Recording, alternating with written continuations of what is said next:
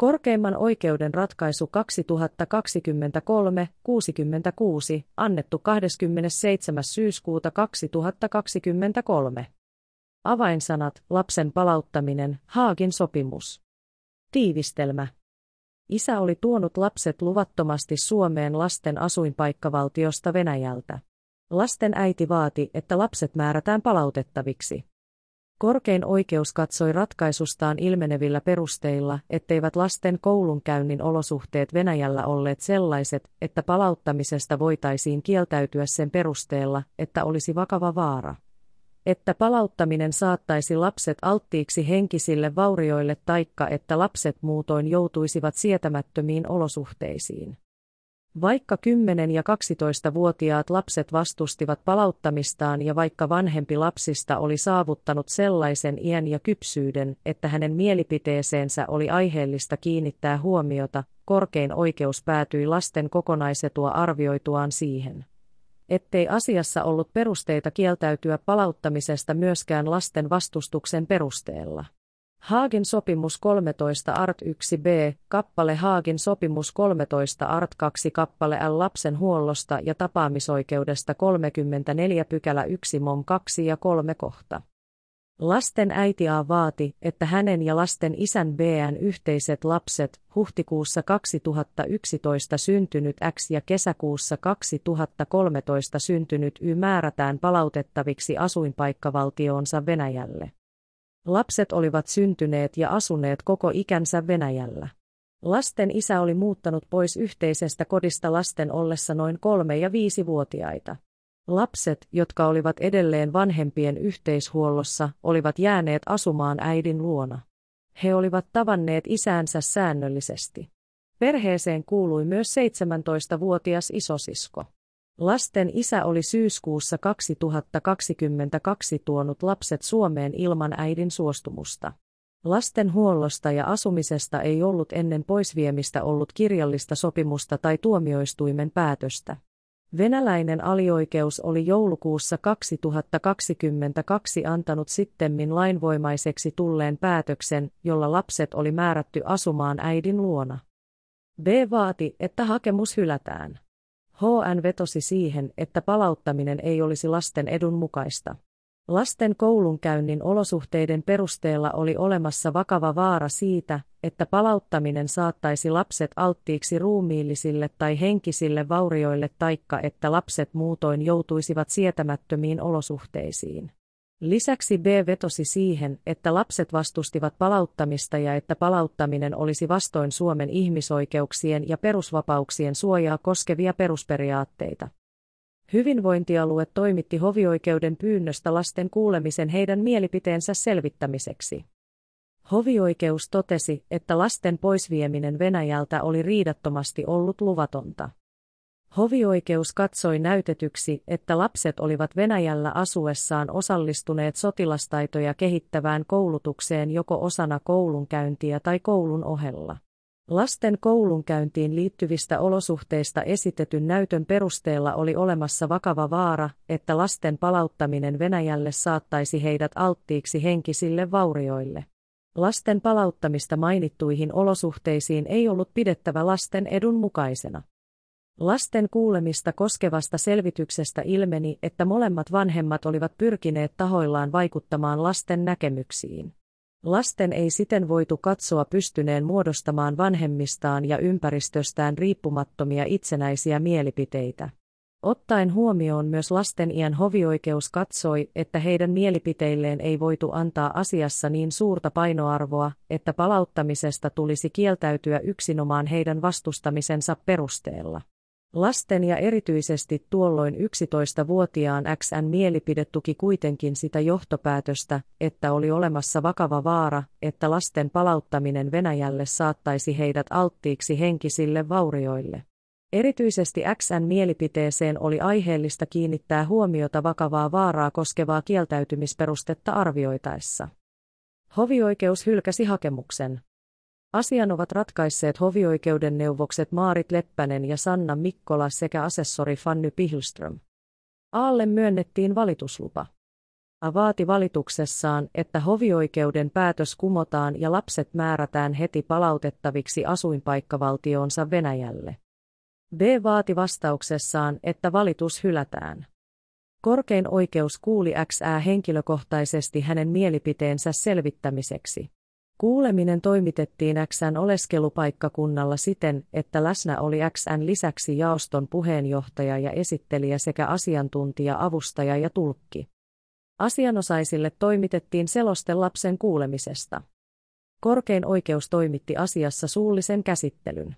Asianosaisille varattiin suullisen käsittelyn yhteydessä tilaisuus lausua selosteesta, joka oli laadittu XN kuulemisesta. Asian tausta ja kysymyksen asettelu korkeimmassa oikeudessa. 1. X ja Y ovat asuneet koko elämänsä Venäjällä. Lasten isä B on muuttanut pois yhteisestä kodista lasten ollessa noin kolme- ja viisivuotiaita, ja lapset ovat jääneet asumaan äitinsä AN luona. B on säännöllisesti tavannut lapsia ja pitänyt heitä luonaan. 2. Isä on syyskuussa 2022 tuonut tuolloin 11-vuotiaan XN ja 9-vuotiaan YN Suomeen ilman äidin suostumusta. Isä on Suomeen saavuttuaan hakenut itselleen ja lapsille kansainvälistä suojelua ja turvapaikkaa. 3. Äiti on hovioikeudessa vaatinut, että lapset määrätään palautettaviksi Venäjälle. Isä on vastustanut palauttamista. 4. Hovioikeus on hylännyt hakemuksen, koska asiassa esitetyn näytön perusteella oli olemassa vakava vaara, että lasten palauttaminen saattaisi heidät alttiiksi henkisille vaurioille. Hovioikeuden mukaan erityisesti XN mielipiteeseen ja vastustukseen oli myös aiheellista kiinnittää huomiota vakavaa vaaraa koskevaa kieltäytymisperustetta arvioitaessa. 5. Korkeimmassa oikeudessa on riidatonta, että lapsen huollosta ja tapaamisoikeudesta annetun lain jäljempänä lapsen huoltolaki 30 pykälässä säädetyt palauttamismääräyksen antamisen edellytykset täyttyvät. Arvioitavana on siten kysymys siitä, onko palauttamismääräyksen antamisesta kuitenkin kieltäydyttävä niillä perusteilla, joihin isä on hakemusta vastustaessaan vedonnut. Lapsen palauttamisesta Haagin sopimuksen nojalla. 6. Lapsenhuoltolain viidennen luvun säännöksillä on saatettu voimaan Haagissa 25. lokakuuta 1980 kansainvälisestä lapsikaappauksesta tehdyn yleissopimuksen, jäljempänä Haagin sopimus, määräykset. Venäjä on Haagin sopimuksen osapuoli, joten nämä säännökset tulevat sovellettaviksi tässä asiassa. 7. Haagin sopimuksen tarkoituksena on turvata johonkin sopimusvaltioon luvattomasti viedyn tai sieltä luvattomasti palauttamatta jääneen lapsen pikainen palauttaminen asuinpaikkavaltioonsa, jossa mahdolliset huoltajuutta koskevat kiistat tulisi ratkaista.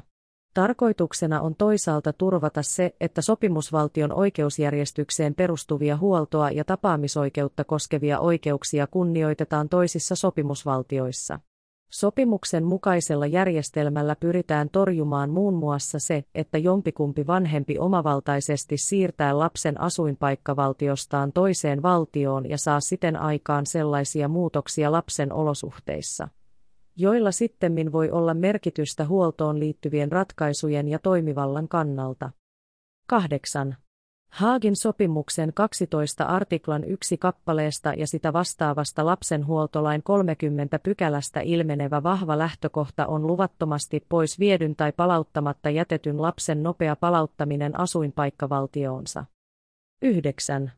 Palauttamisvelvoite ei kuitenkaan ole ehdoton, vaan tuomioistuin voi kieltäytyä palauttamismääräyksen antamisesta tietyillä Haagin sopimuksessa ja lapsen huoltolain 34 pykälässä yksilöidyillä perusteilla.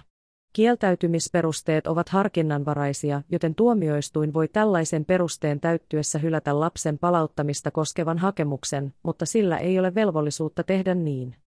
10. Lapsen oikeuksia koskevan yleissopimuksen kolme artiklan mukaan kaikissa tuomioistuinten toimissa, jotka koskevat lapsia, on ensisijaisesti otettava huomioon lapsen etu. Sopimuksen 11 artiklan mukaan sopimusvaltiot ovat sitoutuneet ryhtymään toimiin ehkäistäkseen lasten laittomat maastakuljetukset ja ulkomailta palauttamatta jättämiset. Sopimuksen 12 artiklan mukaan sopimusvaltiot takaavat lapselle, joka kykenee muodostamaan omat näkemyksensä, oikeuden vapaasti ilmaista nämä näkemyksensä kaikissa lasta koskevissa asioissa. Lapsen näkemykset on otettava huomioon lapsen iän ja kehitystason mukaisesti. Lapsen oikeuksien sopimuksen täytäntöönpanon seurantaa ja valvontaa varten asetettu lapsen oikeuksien komitea on yleiskommentissaan numero 14 2013 korostanut ja täsmentänyt lapsen oikeutta saada kaikissa häntä koskevissa asioissa etunsa otetuksi ensisijaisesti huomioon. 11. Lapsen palauttamista koskevassa asiassa on lisäksi otettava huomioon perheelämän suojaa koskevat perus- ja ihmisoikeusvelvoitteet, joista määrätään muun muassa Euroopan ihmisoikeussopimuksen kahdeksan artiklassa. Euroopan ihmisoikeustuomioistuin on 26. marraskuuta 2013 antamassaan suuren jaoston tuomiossa XV. Latvia muistuttanut kansainvälisessä oikeudessa vallitsevasta laajasta yksimielisyydestä sen suhteen, että lapsia koskevissa ratkaisuissa lapsen etu on otettava ensisijaisesti huomioon kohta 96. Tuomion kohdan 101 mukaan lapsen etua pitää lapsen palauttamista koskevassa asiassa arvioida Haagin sopimuksen sisältämien poikkeusten valossa. Ihmisoikeustuomioistuin on edelleen tuomion kohdassa 108 todennut, että määrätessään lapsen palauttamisesta asuinpaikkavaltioonsa tuomioistuinten on vakuututtava siitä, että kyseisessä valtiossa on olemassa riittävät turvatoimet ja, mikäli tiedossa on riskitekijöitä, konkreettisia suojatoimenpiteitä käytetään. Vakavaan vaaraan liittyvä kieltäytymisperuste. Arvioinnin lähtökohdat. 12. Lapsen huoltolain 34. pykälän ensimmäisen momentin toisen kohdan mukaan lapsen palauttamista koskeva hakemus voidaan hylätä, jos on vakava vaara että palauttaminen saattaisi lapsen alttiiksi ruumiillisille tai henkisille vaurioille taikka että lapsi muutoin joutuisi sietämättömiin olosuhteisiin. SNS vastaa Haagin sopimuksen 13 artiklan 1 kappaleen B-kohdan määräystä. Palauttamista vastustavan on näytettävä toteen vakavan vaaran olemassaolo. 13. Haagin kansainvälisen yksityisoikeuden konferenssi on vuonna 2020 julkaissut oppaan sopimuksen 13.1 b-artiklan soveltamista koskevista hyvistä käytännöistä. Opas ei sido tuomioistuimia, mutta siihen voidaan kiinnittää huomiota sopimuksen ja siihen pohjautuvan kansallisen sääntelyn tulkinnassa. Oppaassa on korostettu kieltäytymisperusteiden suppeaa tulkintaa ja sitä, että lapsen palauttamista koskeva menettely on pidettävä erillään lapsen huoltoa ynnä muuta koskevista näkökohdista. Vakavan henkisen tai fyysisen vaaran taikka sietämättömien olosuhteiden on kohdistuttava nimenomaan lapseen, mutta joissain poikkeuksellisissa tilanteissa myös kaappaa vanhempaan kohdistuvat riskit voidaan ottaa arvioinnissa huomioon. Lisämäärä vakava kuvaa nimenomaan riskin todennäköisyyttä, ei seurauksen vakavuutta, vaikka myös seurauksen pitää olla laadultaan sietämättömään tilanteeseen rinnastuva. Jos vakava vaara liittyy esimerkiksi kohdemaan turvallisuuteen tai koulutukseen, huomiota on kiinnitettävä kohdemaassa esiintyvän epäkohdan vakavuuteen ja sen vaikutukseen kysymyksessä olevaan lapseen. Vakavan vaaran liittyessä kohdemaan taloudellisiin tai kehityksellisiin oloihin harkintaperusteena on se, tulevatko lapsen perustarpeet tyydytetyiksi myös asuinpaikkavaltiossaan. Tuomioistuimen ei tällöin pidä vertailla niitä yleisempiä elinolosuhteita ja elintasoa, jota eri vanhemmat taikka valtiot voisivat tarjota lapsille. 14. Lapsen huoltolain lapsen palauttamista koskevien säännösten perusteluissa he 60 993 osaa VP sivu 37 on puolestaan todettu että vakavaan vaaraan liittyvän kieltäytymisperusteen soveltaminen ei edellytä välittömän konkreettisen vaaran olemassaoloa, vaan riittävänä voidaan pitää sitä, että objektiivisesti todettavien seikkojen perusteella vaaraa voidaan pitää todennäköisenä. Tyypillisenä tämän säännöksen soveltamisalan piiriin kuuluvana tilanteena voidaan pitää sitä, että lapsi jouduttaisiin lähettämään sotatoimialueelle taikka että lapsi joutuisi elämään esimerkiksi pakolaisleirissä tai vastaavissa lapsen kannalta selvästi haitallisissa olosuhteissa.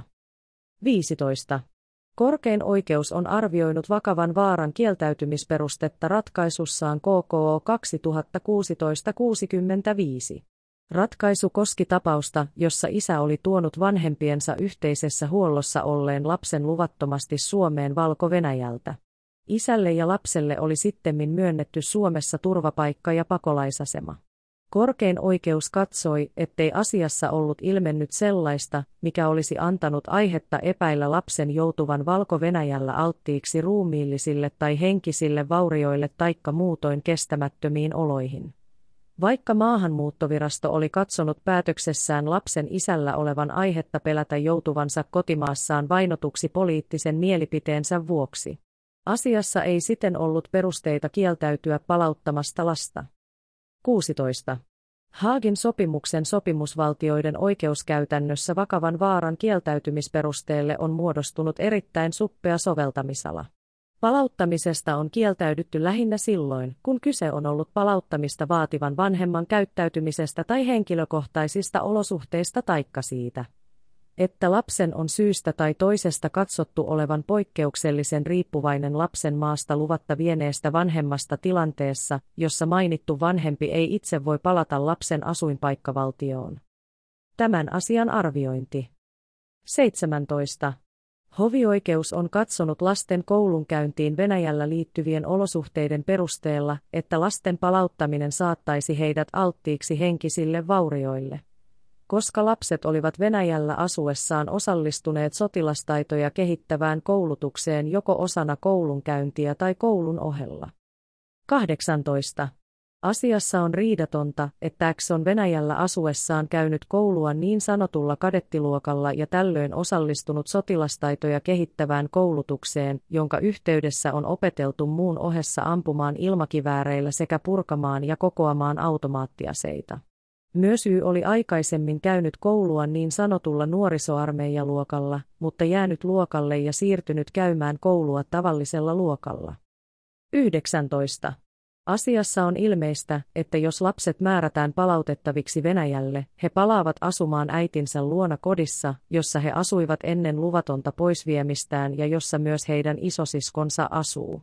Asiassa ei ole väitetty, että lasten perustarpeet, kuten oikeus riittävään ravintoon, lepoon, hygieniatasoon ja lapsentasoiseen tekemiseen, eivät siellä toteutuisi. Asiassa ei ole tullut esiin muitakaan seikkoja, joiden perusteella voitaisiin katsoa kodin olosuhteiden vaarantavan lasten hyvinvointia. Asiassa ei ole myöskään väitetty, että lapset olisivat vaarassa joutua sotaan tai sotatoimialueelle.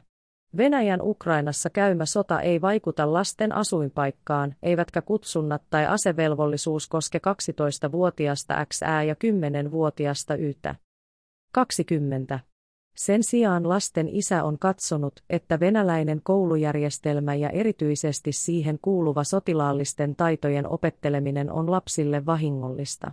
Korkein oikeus katsoo Venäjän koulujärjestelmästä esitetyn selvityksen perusteella, että venäläiseen koulujärjestelmään ainakin joissakin kouluissa kuuluu sotilaskoulutukseen rinnastettavia piirteitä, kuten aseiden käyttöön perehtymistä. Sotilaallisten valmiuksien hankkiminen ei Suomessa vallitsevan käsityksen mukaan kuulu osaksi lasten koulunkäyntiä. Pelkästään edellä kuvatun kaltaiset Suomen ja Venäjän koulujärjestelmissä olevat ideologiset ja käytännölliset erot eivät kuitenkaan merkitse, että kynnys palauttamismääräyksen antamisesta kieltäytymiselle vakavan vaaran perusteella ylittyisi. 21. X on häntä kuultaessa tuonut esiin, että jos hänet ja Y palautetaan Venäjälle, heitä nimiteltäisiin koulussa maanpettureiksi Xn esille tuoman perusteella on sinänsä mahdollista, että lapsiin Venäjälle palauttamisen jälkeen suhtaudutaan koulussa kielteisesti sen takia, että he olivat lähteneet isänsä mukana Suomeen. Ei kuitenkaan ole perusteita uskoa, että lapsiin kohdistuva nimittely tai muu kielteinen suhtautuminen muodostuisi niin vakavaksi tai pitkäkestoiseksi, että palauttamisen voitaisiin katsoa johtavan lasten kannalta vaaralliseen tai sietämättömään tilanteeseen. 22. Lasten äiti on korkeimman oikeuden suullisessa käsittelyssä kertonut, että X ei palauttamisen jälkeen palaisi kadettiluokalle, jota hän oli käynyt ennen luvatonta poisviemistään ja jolla sotilaallisia valmiuksia oli erityisesti harjoitettu. Äidin kertomusta ei ole aihetta epäillä, ja edellä todettu tukee osaltaan käsitystä siitä, että koulunkäynnin olosuhteet palauttamisen jälkeen eivät voi aiheuttaa Xlle vakavaa vaaraa. 23. Korkein oikeus katsoo edellä mainituilla perusteilla, että asiassa ei ole osoitettu olevan vakavaa vaaraa. Että X ja Y joutuisivat Venäjällä kouluolosuhteidensa tai muun syyn takia alttiiksi sellaisille ruumiillisille tai henkisille vaurioille taikka sellaisiin sietämättömiin olosuhteisiin joita lapsenhuoltolain 34. pykälän ensimmäisen momentin kaksi kohdassa ja Haagin sopimuksen 13 artiklan yksi kappaleen B-kohdassa tarkoitetaan. Palauttamisesta ei siten voida mainitulla perusteella kieltäytyä. Haagin sopimuksen 20 artiklan mukainen kieltäytymisperuste. 24. Haagin sopimuksen 20 artiklan mukaan lapsen palauttamisesta voidaan kieltäytyä, jos palauttaminen ei olisi sallittua pyynnön vastaanottaneen valtion ihmisoikeuksien ja perusvapauksien suojaa koskevien perusperiaatteiden mukaisesti. 25. Lapsen huoltolakiin ei ole otettu Haagin sopimuksen 20 artiklaa vastaavaa kieltäytymisperustetta. Teettä on lain esitöissä perusteltu sillä, että artikla on tarkoitettu tulkittavaksi erittäin tiukasti siten, että siihen voitaisiin vedota vain hyvin poikkeuksellisissa tapauksissa. Lisäksi ratkaisua on perusteltu artiklan sanamuodon epäselvyydelle ja sillä, että muut lapsen huoltolakiin sisällytettävät kieltäytymisperusteet näyttäisivät riittävästi ottavan huomioon lapsen edut. He 60 993 osaa VP sivu 20. 26. Korkein oikeus toteaa, että Haagin sopimuksen lainsäädännön alaan kuuluvia määräyksiä ei ole lapsen huoltolakiin otettujen säännösten lisäksi saatettu Suomessa voimaan erillisellä lailla, vaan sopimuksen voimaan saattamisesta on säädetty vain asetuksella 644. 1994 osaa. Haagin sopimuksen 20 artiklaa vastaavaa laintasoista kansallista säännöstä, jonka perusteella tuomioistuin voisi lapsenhuoltolain 30 pykälässä säädettyjen edellytysten täyttyessä kieltäytyä palauttamismääräyksen antamisesta, ei siten ole. Perustuslain yhdeksännen pykälän neljä momentissa kuitenkin kielletään karkottamasta, luovuttamasta tai palauttamasta ulkomaalaista, jota tämän vuoksi uhkaa kuolemanrangaistus, kidutus tai muu ihmisarvoa loukkaava kohtelu. Korkein oikeus katsoo, että Haagin sopimuksen 20 artiklan mukainen kieltäytymisperuste voi tulla sopimusta voimaan saatettaessa tehdystä lainsäädännöllisestä ratkaisusta huolimatta sovellettavaksi tilanteessa, jossa lapseen kohdistuu perustuslain 9. pykälän 4 momentissa tarkoitettu uhka ja jossa lapsen määrääminen palautettavaksi lapsenhuoltolain säännösten nojalla siten johtaisi ilmeiseen ristiriitaan perustuslain kanssa. 27. Korkein oikeus toteaa, että X ja Y ovat asuneet koko elämänsä Venäjällä ja heillä on siellä koti, perhettä ja sukua kun otetaan huomioon edellä vakavaa vaaraa koskevasta kieltäytymisperusteesta todettu, käsillä ei ole tilanne, jossa heitä palauttamisen seurauksena uhkaisi ihmisarvoa loukkaava kohtelu. Palauttamisesta ei siten voida kieltäytyä tälläkään perusteella. Lasten vastustusta koskeva kieltäytymisperuste. Arvioinnin lähtökohdat. 28. Lapsenhuoltolain 34. pykälän ensimmäisen momentin kolmannen kohdan mukaan lapsen palauttamista koskeva hakemus voidaan hylätä, jos tuomioistuin toteaa lapsen, joka on saavuttanut sellaisen iän ja kypsyyden, että lapsen mielipiteeseen on aiheellista kiinnittää huomiota vastustavan palauttamista. SNS vastaa Haagin sopimuksen 13 artiklan kaksi kappaletta. 29. Haagin sopimuksen 13 artiklan kaksi kappaleesta ei ilmene tarkemmin, millaiset perusteet vastustamiselle voivat johtaa palauttamismääräyksen antamatta jättämiseen. Sopimuksessa ei ole myöskään määritelty tiettyä ikärajaa sille, milloin lapsen on katsottava saavuttaneen sellaisen iän ja kypsyyden, että hänen mielipiteeseensä on aiheellista kiinnittää huomiota, vaan harkinta on näiltä osin jätetty kussakin yksittäistapauksessa tehtäväksi. 30. Lapsenhuoltolain 34. pykälän perusteluissa he 60 993 osaa VP sivu 37 on todettu lapsen vastustuksen voivan johtaa palauttamisesta kieltäytymiseen edellyttäen että lapsi on saavuttanut sellaisen iän ja kypsyysasteen, että lapsen mielipiteeseen on aiheellista kiinnittää huomiota ja että kysymys on todella lapsen itsenäiseen harkintaan perustuvasta ratkaisusta. Perustelujen mukaan mainittua säännöstä tulkittaessa lähtökohtana voidaan pitää lapsen huollosta ja tapaamisoikeudesta annetun päätöksen täytäntöönpanosta annetussa laissa 523 975 osaa. Vahvistettuja periaatteita. Tuolloin voimassa olleen täytäntöönpanolain kuudennen pykälän 366 983 osaa mukaan täytäntöönpanoon ei saanut ryhtyä vastoin 12 vuotta täyttäneen lapsen tahtoa. Sama oli voimassa 12 vuotta nuorempaankin lapseen nähden, jos lapsi oli niin kehittynyt, että hänen tahtoonsa voitiin kiinnittää huomiota. Nykyisin asiasta säädetään sisällöllisesti vastaavalla tavalla lapsen huoltoa ja tapaamisoikeutta koskevan päätöksen täytäntöönpanosta annetun lain toisen pykälän yksi momentissa. Pykälän kaksi momentissa säädetään lisäksi, että lapsen vastustuksen merkitystä arvioitaessa on kiinnitettävä huomiota lapsen esittämiin perusteisiin vastustukselleen sekä siihen, Voidaanko lapsen vastustuksen asiassa esille tulleet seikat huomioon ottaen katsoa perustuvan hänen itsenäiseen tahtoonsa? 31. Korkein oikeus on arvioinut lapsen vastustuksen merkitystä palauttamisasiassa ratkaisuissaan KKO 2476, KKO 2985 ja KKO 2021 93. Korkein oikeus katsoi ratkaisussa KKO 2476, että 9- ja 12-vuotiaiden lasten ilmaisemaa vastustusta ei voitu pitää lapsenhuoltolain 34. pykälän ensimmäisen momentin kolmannen kohdan mukaisena esteenä lasten palauttamiselle. Arvioinnissa on ratkaisun mukaan kiinnitettävä huomiota siihen, ovatko lapset vastustamistaan ilmaistessaan ymmärtäneet, mistä on kysymys.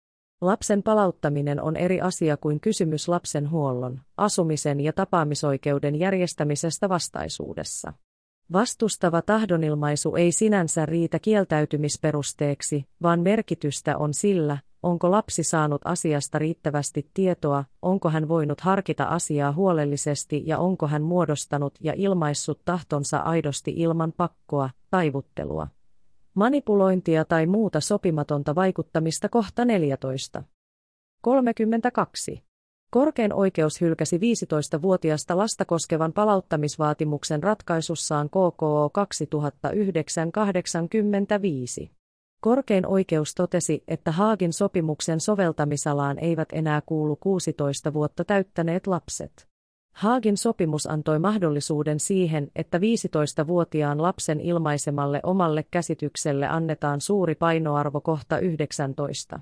Kun lapsi oli riittävän kypsä ilmaisemaan oman tahtonsa ja hänen tahtonsa oli harkittu ja vakaa, ei sille, mitä yksittäisiä seikkoja lapsi oli ilmaissut kantansa perusteiksi, ollut annettava ratkaisevaa merkitystä kohta 17. 33. Korkein oikeus hylkäsi ratkaisussa KKO 2021-93 noin 11- ja 13,5-vuotiaiden lasten palauttamista koskevan hakemuksen. Ratkaisussa kohta 37 on todettu, että lapsen vastustukseen perustuvaa kieltäytymisperustetta on sovellettava erityisen harkiten. Palauttamisesta on kuitenkin voitava kieltäytyä esimerkiksi silloin, kun lapsi, jonka mielipiteeseen on syytä hänen ikänsä ja kypsyytensä vuoksi kiinnittää huomiota, esittää hyvin vakaasti ja perusteellisesti harkitun vastustuksensa palauttamisesta. Korkein oikeus totesi kohta 47, että 13,5-vuotiaan lapsen mielipiteeseen piti kiinnittää erityistä huomiota palauttamista harkittaessa. Teestä lähtökohdasta voitaisiin tämän ikäisen lapsen kohdalla poiketa silloin, jos asiassa olisi aihetta epäillä, ettei lapsi olisi iästään huolimatta riittävän kypsä ilmaisemaan omaa mielipidettään tai ettei lapsen ilmaisema mielipide perustuisi hänen itsenäiseen tahtoonsa. 34. Korkein oikeus toteaa, että lapsen iällä on merkitystä yhtenä arviointiperusteena, vaikka mitään ikärajaa, esimerkiksi 12 vuoden ikää, ei voidakaan soveltaa kaavamaisesti. Keskeistä on arvioida lapsen kypsyyttä ja kykyä ymmärtää, mistä asiassa on kysymys. Teetä arvioitaessa voidaan ottaa huomioon muun ohella. Millaisilla syillä lapsi perustelee vastustamistaan ja miten realistisesti hän pystyy arvioimaan yhtäältä palauttamisen ja toisaalta palauttamatta jättämisen merkitystä oman tulevaisuutensa kannalta myös pitemmällä aikavälillä. Keskeinen merkitys on myös sillä, kuinka itsenäiseen harkintaan perustuvana lapsen ilmaisemaa vastustusta voidaan pitää.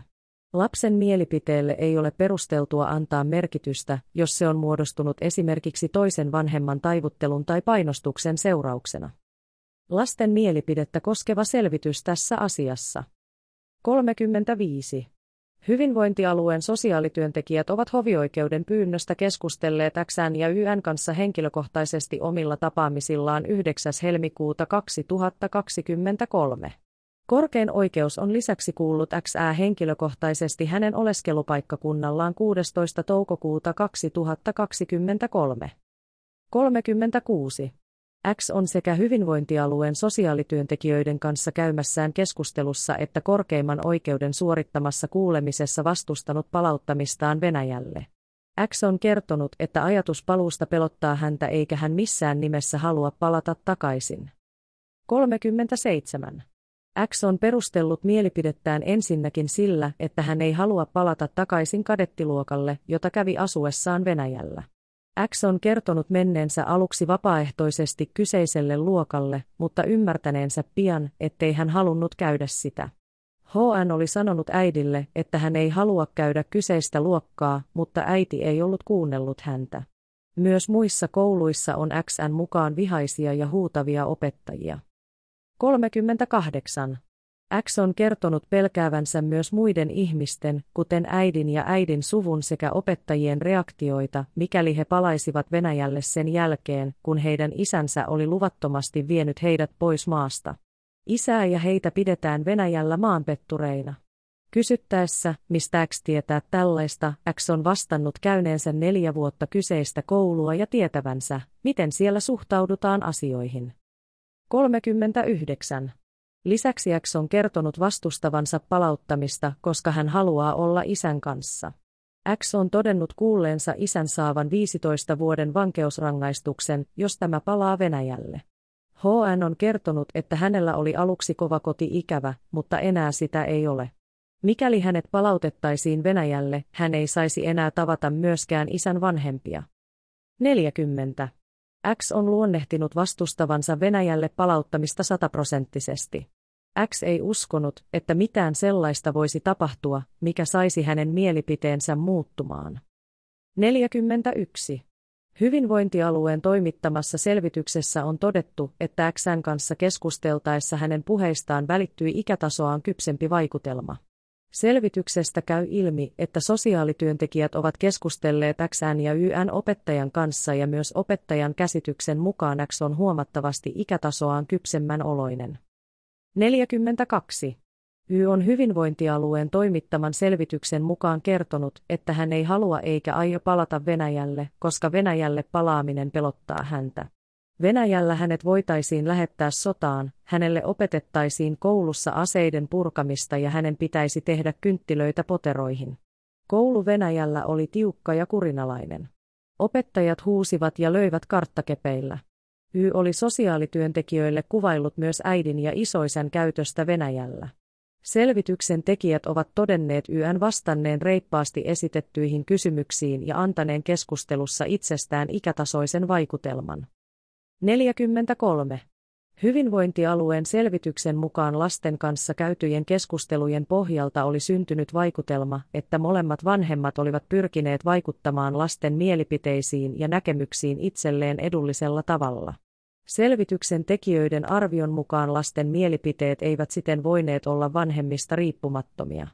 Selvityksen mukaan molempien lasten vastaukset vaikuttivat kuitenkin vilpittömiltä ja koko keskustelun ajan heidän mielipiteensä pysyi muuttumattomana ja heidän kertomuksensa etenivät loogisesti sekä johdonmukaisesti. Keskusteluista välittyi tunne siitä, että lapset aidosti pelkäävät ajatusta Venäjälle palaamisesta.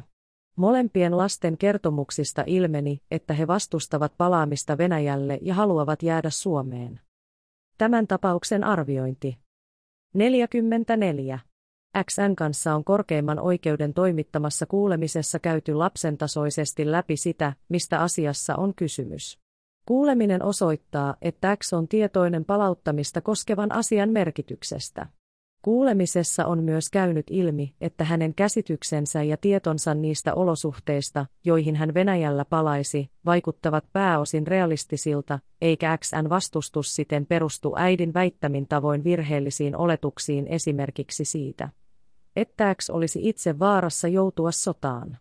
XN vastustus on kuitenkin osaksi perustunut oletukseen siitä, että hän joutuisi joka tapauksessa palaamaan samalle kadettiluokalle, jota kävi aikaisemmin. 45. X on edellä kuvatulla tavalla tuonut esille useita syitä palauttamista koskevalle vastustukselleen.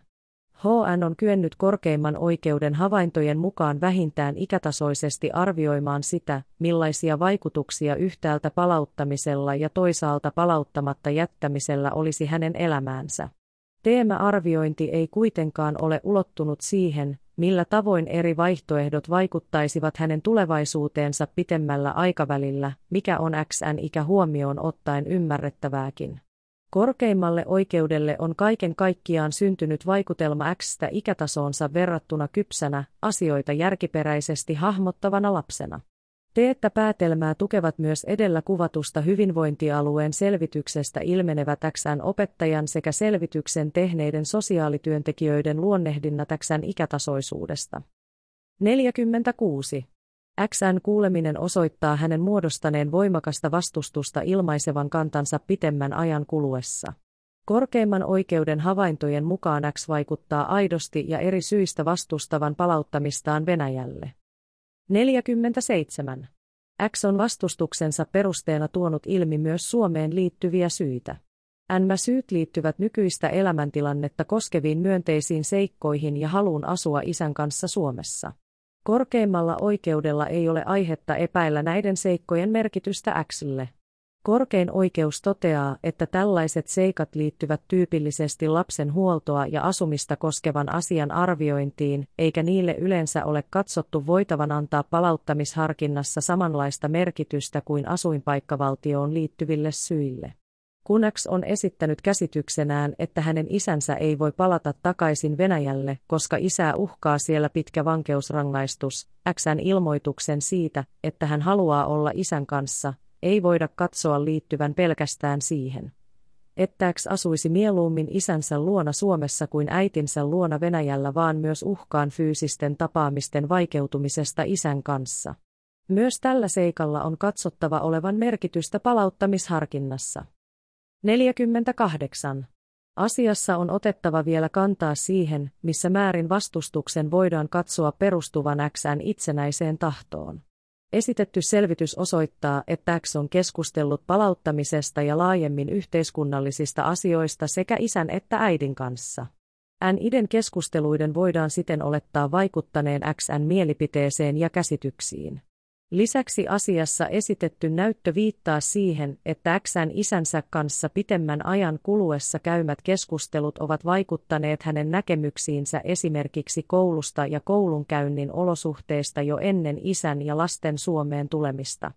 NMä-seikat eivät kuitenkaan poissulje sitä mahdollisuutta, että XN nyt ilmaisema palauttamista vastustava mielipide edustaa hänen omaa, itsenäistä tahtoaan. 49. Korkein oikeus toteaa, että X on ilmaissut vastustavansa palauttamistaan ensimmäisen kerran jo hyvinvointialueen kanssa käydyssä keskustelussa helmikuussa 2023. HN on toistanut kantansa opettajalleen sekä uudestaan korkeimman oikeuden toimittamassa kuulemisessa toukokuussa 2023. XN mielipide palauttamista koskevaan asiaan on siten eri tahojen sitä tiedustellessa ja selvittäessä pysynyt muuttumattomana. Vastustamisen perusteet ovat pysyneet myös olennaisesti samanlaisina. Mielipiteen pysyminen johdonmukaisesti samana puoltaa sitä, että sille annetaan merkitystä asiaa ratkaistaessa. 50. Korkein oikeus toteaa yhteenvetona, että 12-vuotiaan XN vastustuksessa on kyse johdonmukaisesti ilmaistusta mielipiteestä, joka vastaa hänen tämänhetkistä omaa tahtoaan. Vastustus on voimakasta eikä sen ole katsottava syntyneen hetken mielijohteesta.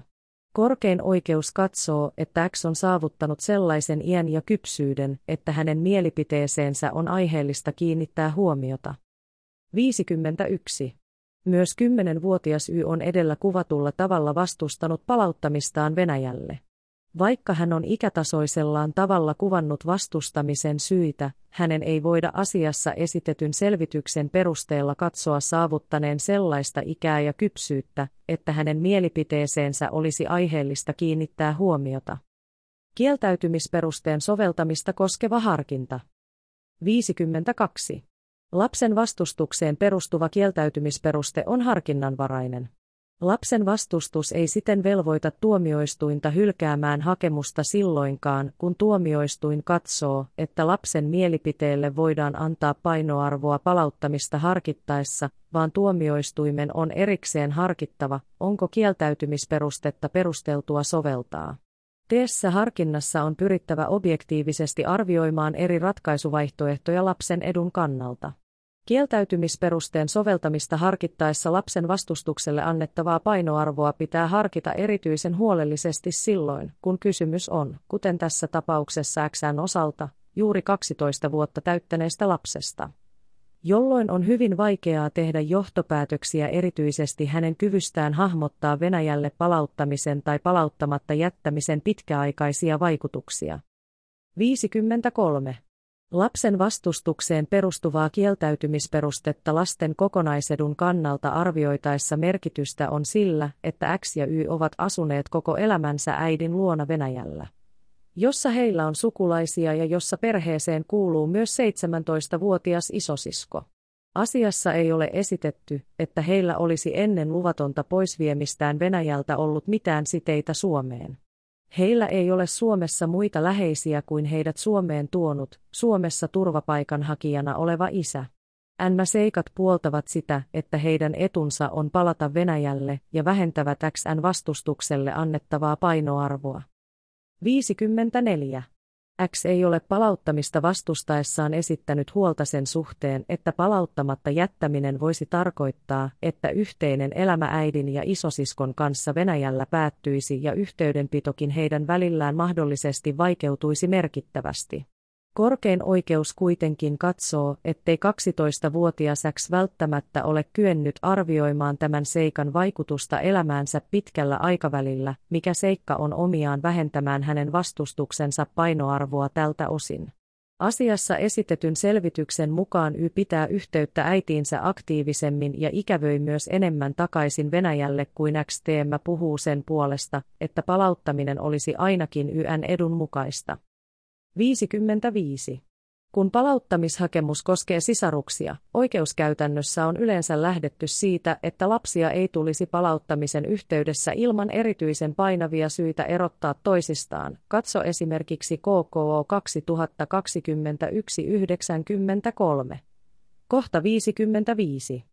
Teemätavoite ei kuitenkaan voi merkitä sitä, että esimerkiksi vanhimman sisaruksen esittämään vastustukseen perustuvan kieltäytymisperusteen katsottaisiin aina ulottavan vaikutuksensa myös nuorempiin sisaruksiin ja johtavan siihen, että kaikkien sisarusten palauttamisesta on kieltäydyttävä.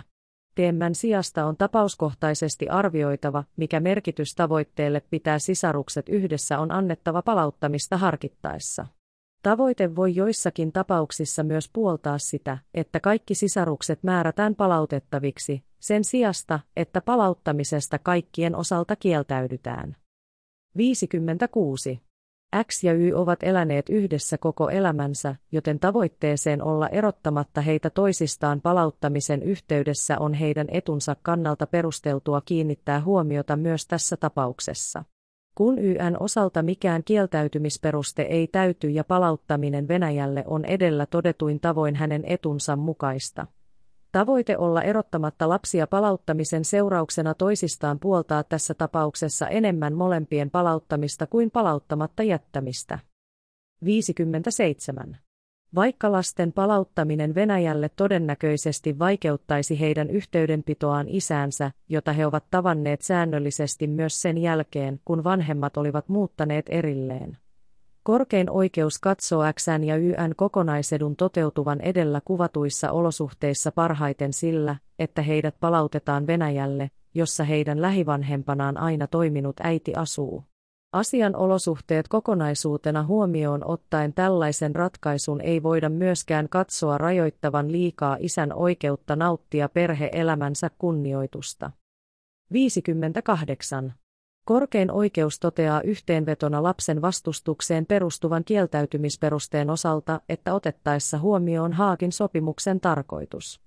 Sopimukseen sisältyvien kieltäytymisperusteiden suppea soveltamisala ja harkinnanvaraisuus sekä edellä esitetyt lasten kokonaisetua koskevat seikat, Xn ilmaisemalla vastustuksella ei voida katsoa olevan niin merkittävää painoarvoa että palauttamisesta Venäjälle olisi kieltäydyttävä lapsenhuoltolain 34. pykälän ensimmäisen momentin kolmannen kohdan perusteella.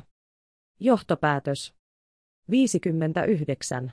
Korkein oikeus katsoo, että X ja Y on määrättävä palautettaviksi Venäjälle.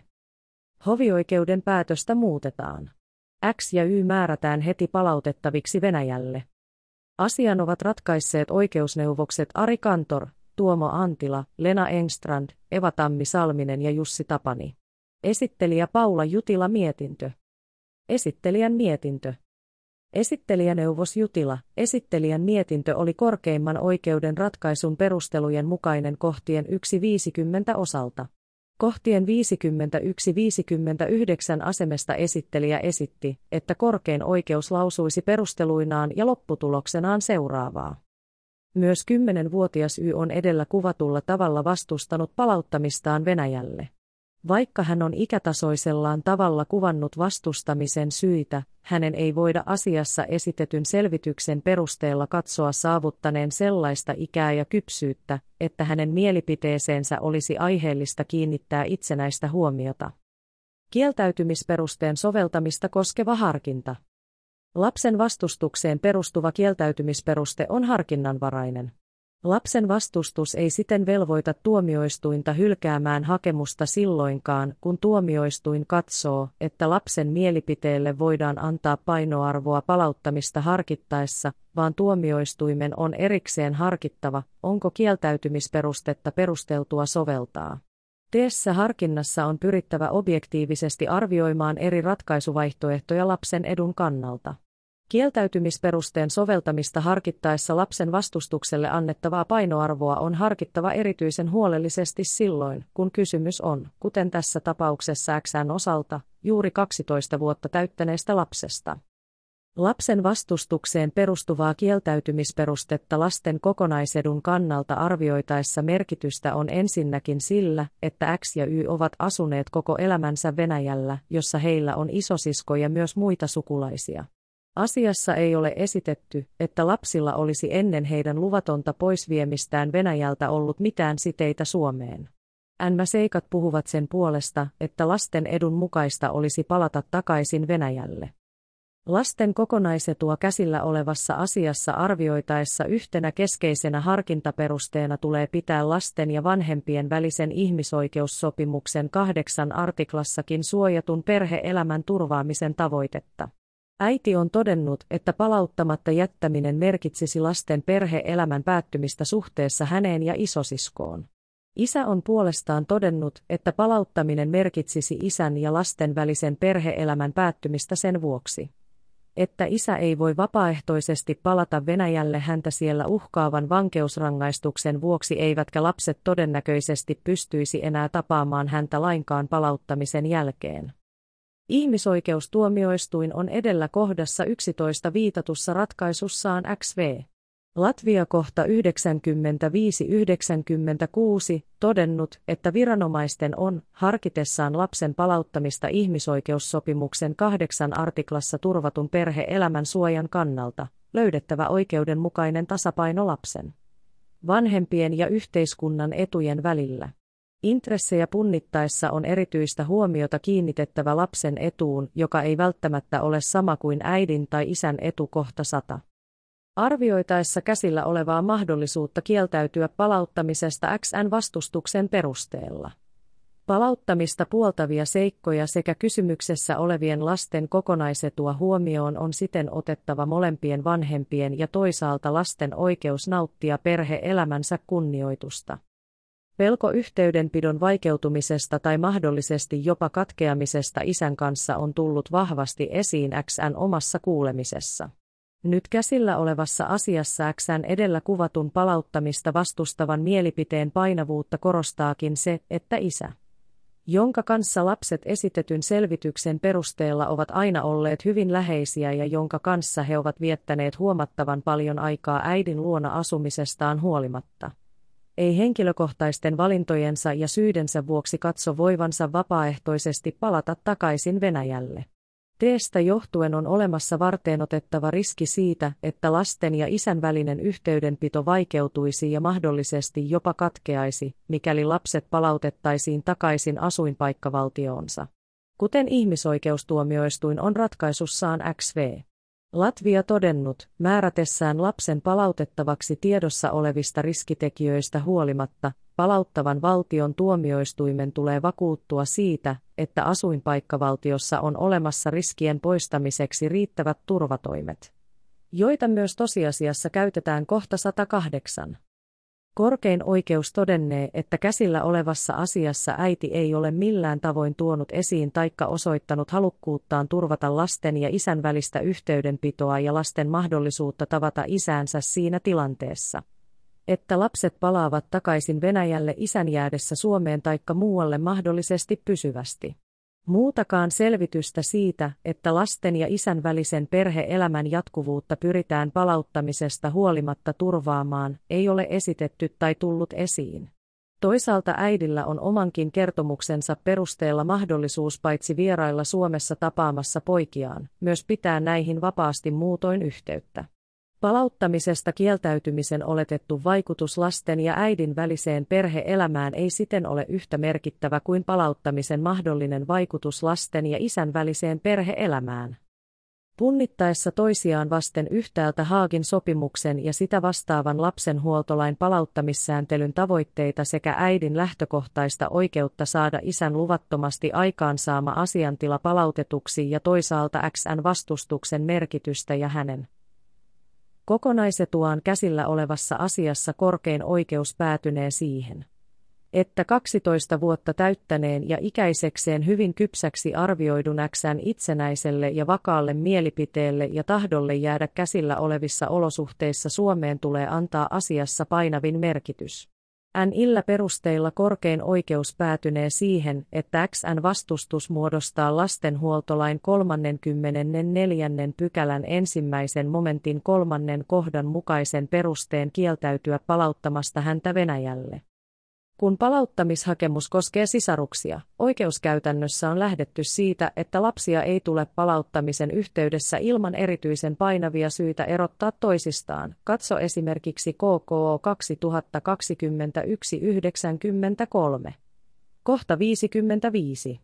X ja Y ovat eläneet yhdessä koko elämänsä, joten tavoitteeseen olla erottamatta heitä toisistaan palauttamisen yhteydessä on heidän etunsa kannalta perusteltua kiinnittää huomiota myös tässä tapauksessa. Myös kymmenenvuotias Y on edellä kerrotusti vastustanut palauttamistaan, ja hänenkin vastustuksensa on selvityksen mukaan ollut voimakasta, vaikkakin se on perustunut XN vastustuksesta poiketen osittain myös totuutta vastaamattomaan pelkoon sotaan joutumisesta. Vaikka YN mielipiteelle ei hänen nuoren ikänsä sekä vastustuksen laadun vuoksi voida antaa itsenäistä merkitystä, hänenkään kuulemisessaan ei ole tullut ilmi seikkoja, jotka antaisivat aiheen epäillä, etteikö kyse olisi hänen itsenäisestä mielipiteestään. Edellä todettu vaara isän ja lasten välisen perheelämän häiriintymisestä koskee XN tavoin myös yyttä. Korkein oikeus todennee edellä mainittujen seikkojen perusteella, että YN suhtautuessa palauttamiseen samoin kuin X-lasten palauttamista tulee arvioida XN vakaan mielipiteen pohjalta lasten kokonaisetu ja heidän yhdessä pysymistään koskeva lähtökohta huomioon ottaen. Myöskään Ytä ei sen vuoksi tule määrätä palautettavaksi. Edellä mainituilla perusteilla korkein oikeus katsonee, että lasten palauttamista koskeva hakemus on hylättävä lasten vastustuksen perusteella. Korkeimman oikeuden ratkaisu. Aalle myönnettiin valituslupa. A vaati valituksessaan, että hovioikeuden päätös kumotaan ja lapset määrätään heti palautettaviksi asuinpaikkavaltioonsa Venäjälle. B vaati vastauksessaan, että valitus hylätään. Korkein oikeus kuuli XÄ henkilökohtaisesti hänen mielipiteensä selvittämiseksi. Kuuleminen toimitettiin XN oleskelupaikkakunnalla siten, että läsnä oli XN lisäksi jaoston puheenjohtaja ja esittelijä sekä asiantuntija, avustaja ja tulkki. Asianosaisille toimitettiin seloste lapsen kuulemisesta. Korkein oikeus toimitti asiassa suullisen käsittelyn. Asianosaisille varattiin suullisen käsittelyn yhteydessä tilaisuus lausua selosteesta, joka oli laadittu XN kuulemisesta. Perustelut. Asian tausta ja kysymyksen asettelu korkeimmassa oikeudessa. X ja Y ovat asuneet koko elämänsä Venäjällä. Lasten isä B on muuttanut pois yhteisestä kodista lasten ollessa noin kolme- ja viisivuotiaita, ja lapset ovat jääneet asumaan äitinsä AN luona. B on säännöllisesti tavannut lapsia ja pitänyt heitä luonaan. Isä on syyskuussa 2022 tuonut tuolloin 11-vuotiaan XN ja 9-vuotiaan YN Suomeen ilman äidin suostumusta. Isä on Suomeen saavuttuaan hakenut itselleen ja lapsille kansainvälistä suojelua ja turvapaikkaa. Äiti on hovioikeudessa vaatinut, että lapset määrätään palautettaviksi Venäjälle. Isä on vastustanut palauttamista. Hovioikeus on hylännyt hakemuksen, koska asiassa esitetyn näytön perusteella oli olemassa vakava vaara, että lasten palauttaminen saattaisi heidät alttiiksi henkisille vaurioille.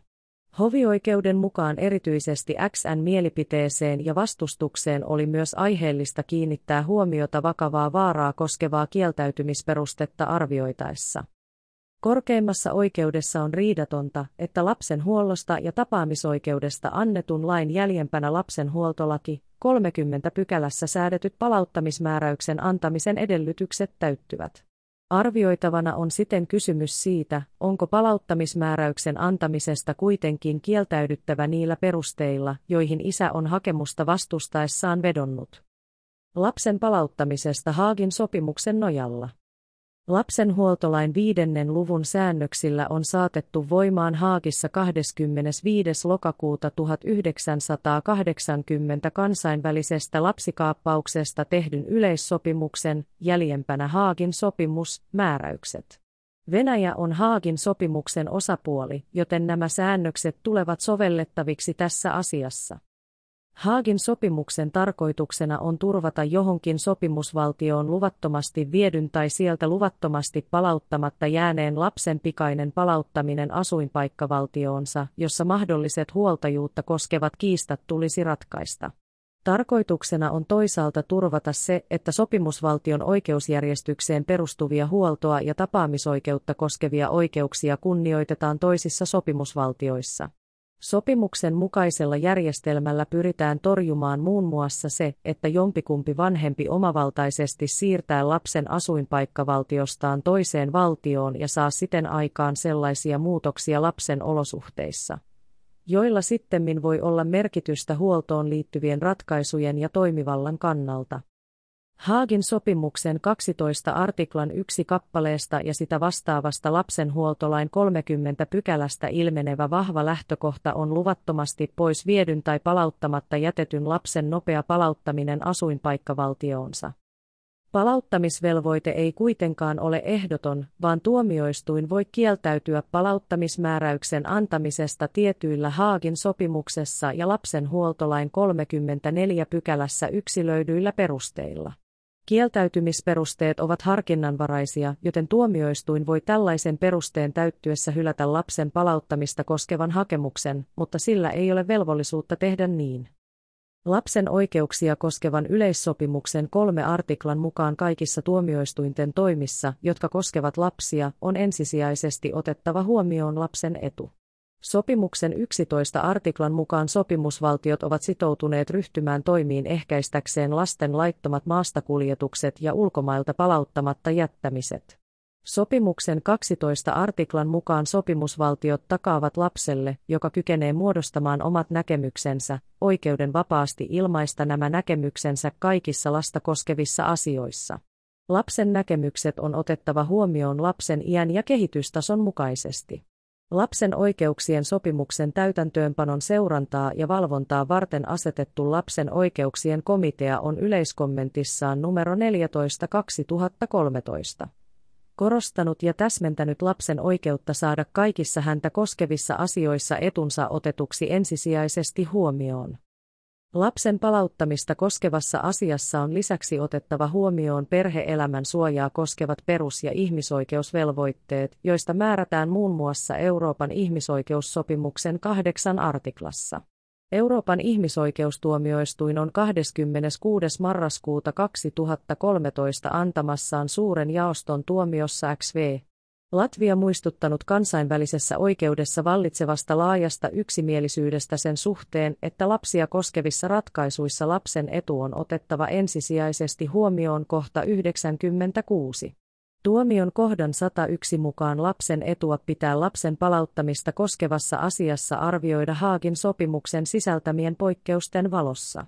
Ihmisoikeustuomioistuin on edelleen tuomion kohdassa 108 todennut, että määrätessään lapsen palauttamisesta asuinpaikkavaltioonsa tuomioistuinten on vakuututtava siitä, että kyseisessä valtiossa on olemassa riittävät turvatoimet ja, mikäli tiedossa on riskitekijöitä, konkreettisia suojatoimenpiteitä käytetään. Vakavaan vaaraan liittyvä kieltäytymisperuste. Arvioinnin lähtökohdat. Lapsen huoltolain 34. pykälän ensimmäisen momentin toisen kohdan mukaan lapsen palauttamista koskeva hakemus voidaan hylätä, jos on vakava vaara. Että palauttaminen saattaisi lapsen alttiiksi ruumiillisille tai henkisille vaurioille taikka että lapsi muutoin joutuisi sietämättömiin olosuhteisiin. SNS vastaa Haagin sopimuksen 13 artiklan 1 kappaleen B-kohdan määräystä. Palauttamista vastustavan on näytettävä toteen vakavan vaaran olemassaolo. Haagin kansainvälisen yksityisoikeuden konferenssi on vuonna 2020 julkaissut oppaan sopimuksen 13.1 B-artiklan soveltamista koskevista hyvistä käytännöistä. Opas ei sido tuomioistuimia, mutta siihen voidaan kiinnittää huomiota sopimuksen ja siihen pohjautuvan kansallisen sääntelyn tulkinnassa. Oppaassa on korostettu kieltäytymisperusteiden suppeaa tulkintaa ja sitä, että lapsen palauttamista koskeva menettely on pidettävä erillään lapsen huoltoa ynnä muuta koskevista näkökohdista. Vakavan henkisen tai fyysisen vaaran taikka sietämättömien olosuhteiden on kohdistuttava nimenomaan lapseen, mutta joissain poikkeuksellisissa tilanteissa myös kaappaa vanhempaan kohdistuvat riskit voidaan ottaa arvioinnissa huomioon. Lisämäärä vakava kuvaa nimenomaan riskin todennäköisyyttä, ei seurauksen vakavuutta, vaikka myös seurauksen pitää olla laadultaan sietämättömään tilanteeseen rinnastuva. Jos vakava vaara liittyy esimerkiksi kohdemaan turvallisuuteen tai koulutukseen, huomiota on kiinnitettävä kohdemaassa esiintyvän epäkohdan vakavuuteen ja sen vaikutukseen kysymyksessä olevaan lapseen. Vakavan vaaran liittyessä kohdemaan taloudellisiin tai kehityksellisiin oloihin harkintaperusteena on se, tulevatko lapsen perustarpeet tyydytetyiksi myös asuinpaikkavaltiossaan. Tuomioistuimen ei tällöin pidä vertailla niitä yleisempiä elinolosuhteita ja elintasoa, jota eri vanhemmat taikka valtiot voisivat tarjota lapsille. Lapsen huoltolain lapsen palauttamista koskevien säännösten perusteluissa he 60 993 osaa VP sivu 37 on puolestaan todettu että vakavaan vaaraan liittyvän kieltäytymisperusteen soveltaminen ei edellytä välittömän konkreettisen vaaran olemassaoloa, vaan riittävänä voidaan pitää sitä, että objektiivisesti todettavien seikkojen perusteella vaaraa voidaan pitää todennäköisenä. Tyypillisenä tämän säännöksen soveltamisalan piiriin kuuluvana tilanteena voidaan pitää sitä, että lapsi jouduttaisiin lähettämään sotatoimialueelle taikka että lapsi joutuisi elämään esimerkiksi pakolaisleirissä tai vastaavissa lapsen kannalta selvästi haitallisissa olosuhteissa. Korkein oikeus on arvioinut vakavan vaaran kieltäytymisperustetta ratkaisussaan KKO 2016-65. Ratkaisu koski tapausta, jossa isä oli tuonut vanhempiensa yhteisessä huollossa olleen lapsen luvattomasti Suomeen Valko-Venäjältä. Isälle ja lapselle oli sittemmin myönnetty Suomessa turvapaikka ja pakolaisasema. Korkein oikeus katsoi, ettei asiassa ollut ilmennyt sellaista, mikä olisi antanut aihetta epäillä lapsen joutuvan Valko-Venäjällä alttiiksi ruumiillisille tai henkisille vaurioille taikka muutoin kestämättömiin oloihin. Vaikka maahanmuuttovirasto oli katsonut päätöksessään lapsen isällä olevan aihetta pelätä joutuvansa kotimaassaan vainotuksi poliittisen mielipiteensä vuoksi. Asiassa ei siten ollut perusteita kieltäytyä palauttamasta lasta. Haagin sopimuksen sopimusvaltioiden oikeuskäytännössä vakavan vaaran kieltäytymisperusteelle on muodostunut erittäin suppea soveltamisala. Palauttamisesta on kieltäydytty lähinnä silloin, kun kyse on ollut palauttamista vaativan vanhemman käyttäytymisestä tai henkilökohtaisista olosuhteista taikka siitä, että lapsen on syystä tai toisesta katsottu olevan poikkeuksellisen riippuvainen lapsen maasta luvatta vieneestä vanhemmasta tilanteessa, jossa mainittu vanhempi ei itse voi palata lapsen asuinpaikkavaltioon. Tämän asian arviointi. Hovioikeus on katsonut lasten koulunkäyntiin Venäjällä liittyvien olosuhteiden perusteella, että lasten palauttaminen saattaisi heidät alttiiksi henkisille vaurioille. Koska lapset olivat Venäjällä asuessaan osallistuneet sotilastaitoja kehittävään koulutukseen joko osana koulunkäyntiä tai koulun ohella. Asiassa on riidatonta, että X on Venäjällä asuessaan käynyt koulua niin sanotulla kadettiluokalla ja tällöin osallistunut sotilastaitoja kehittävään koulutukseen, jonka yhteydessä on opeteltu muun ohessa ampumaan ilmakivääreillä sekä purkamaan ja kokoamaan automaattiaseita.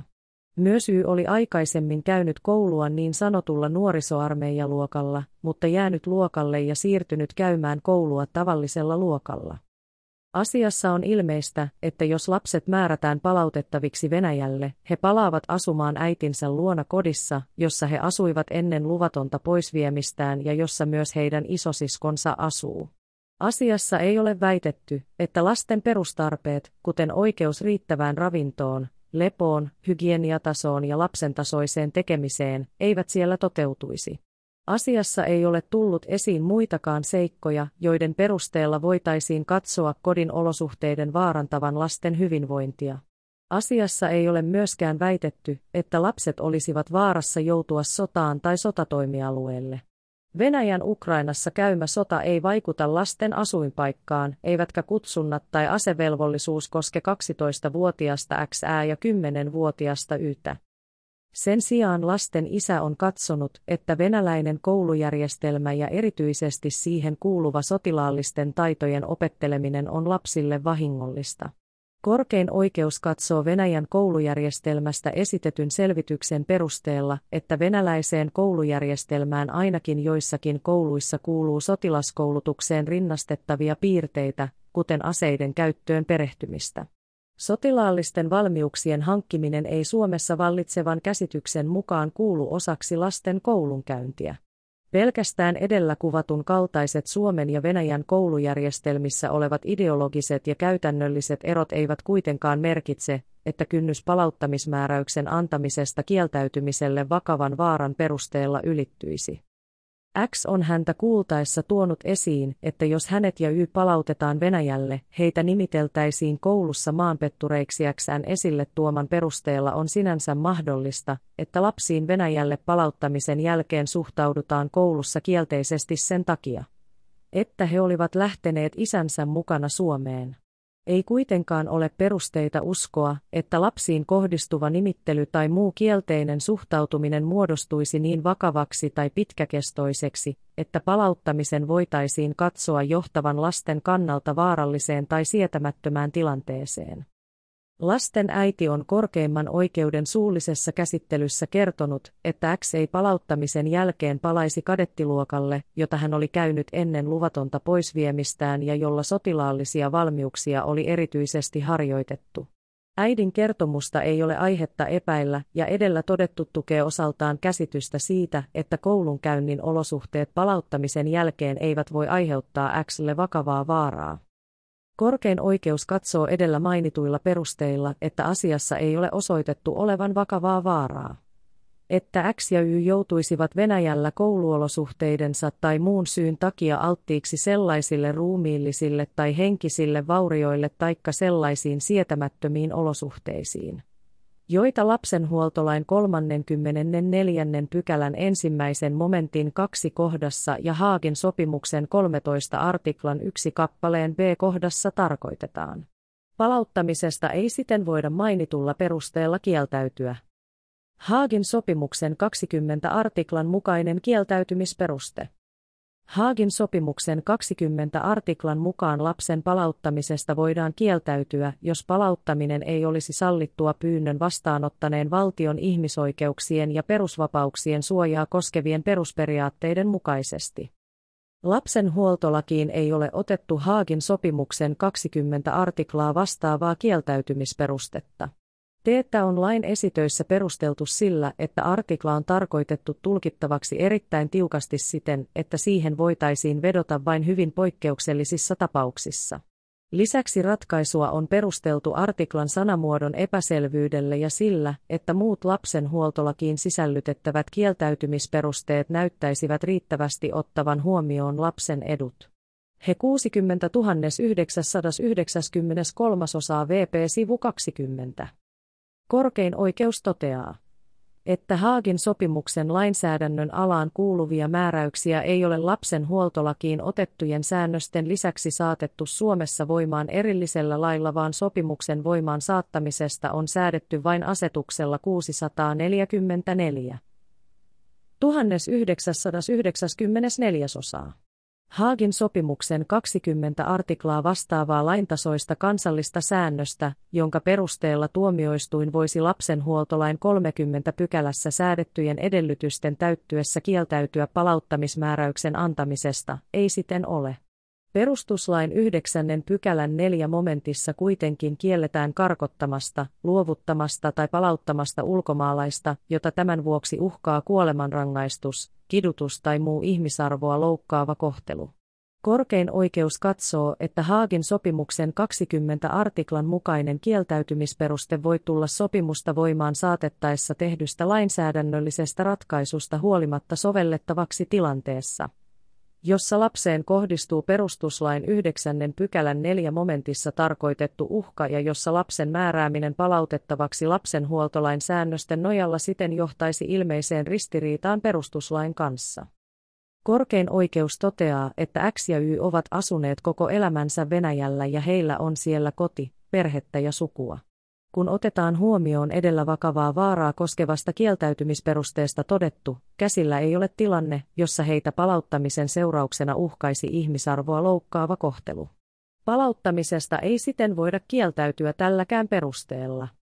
Lasten vastustusta koskeva kieltäytymisperuste. Arvioinnin lähtökohdat.